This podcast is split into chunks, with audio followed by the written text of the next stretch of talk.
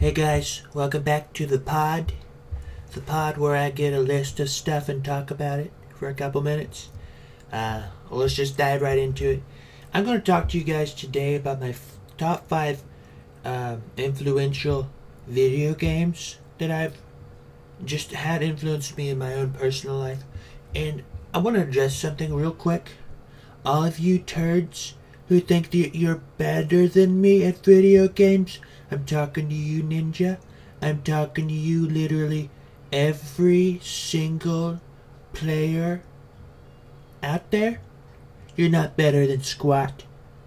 You're gonna get squashed. That's what I always tell them whenever I'm in a large MMO type of game. I tell people, you're not squat. You're gonna get squashed.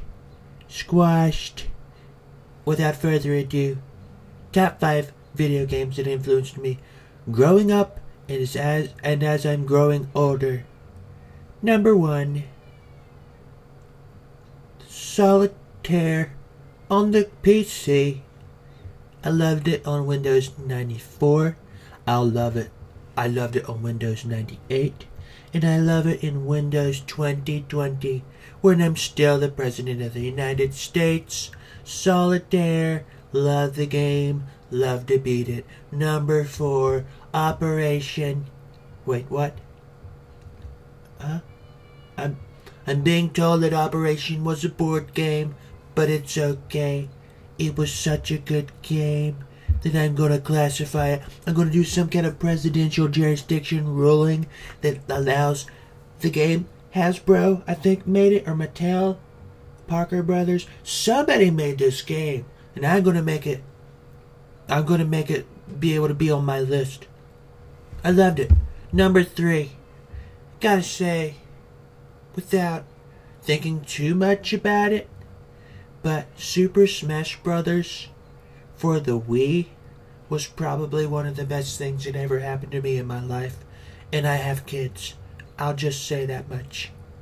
Um, being able to be Mario and beating up Peach, beating up Bowser, beating up Link, beating up Kirby, Pikachu, uh, Jigglypuff, being able to beat up so many characters, it was it was really good for me, and I think it did a number on me spiritually.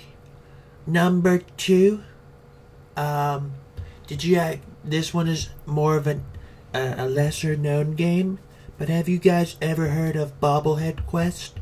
It's literally the greatest game, except for my number one, the greatest game I've ever played.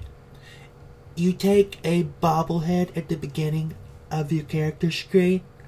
You get to customize your character from top to bottom of your bobblehead. And you also get to pick if you wear a suit, if you're wearing a leisure suit, if you're wearing joggers, if you're wearing pants. If you're not wearing pants, you gotta wear shorts.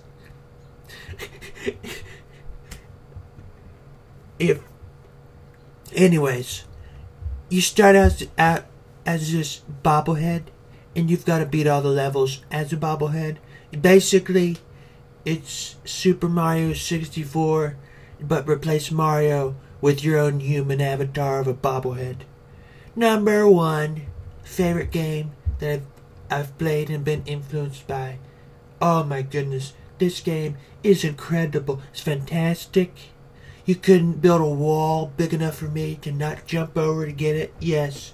You guessed it right. It's Five Nights at Freddy's. I love this game so much. It scares me out of nowhere. I'm clicking my mouse. I'm tapping on my keyboard. My keyboard. And it's great. I get scared. I've never been more scared by like this furry animal popping up behind a chair it scared me. I've never been so scared as that, except for the time that I opened up the door to the presidential election hall. I opened up the door and there stood Hillary Clinton. It scared me worse than anything. But even more scarier than that than is this game. Five Nights at Freddy's. Love the game. Love it. Highly recommend it. I ate a cheeseburger one time when I played it, and I got scared, and I literally chucked my burger up to my lamp shade and it got ketchup, mayonnaise, a little bit of pickles and relish. Yes, I eat relish on my burgers. All over my lampshade. Had to buy a new one. It's okay. I'm a billionaire. Also the president. Thank you guys for tuning in to the Trump's uh, uh, President Trump's pod. Catch you guys in the next one. We'll do another list next time. Capiche? Goodbye.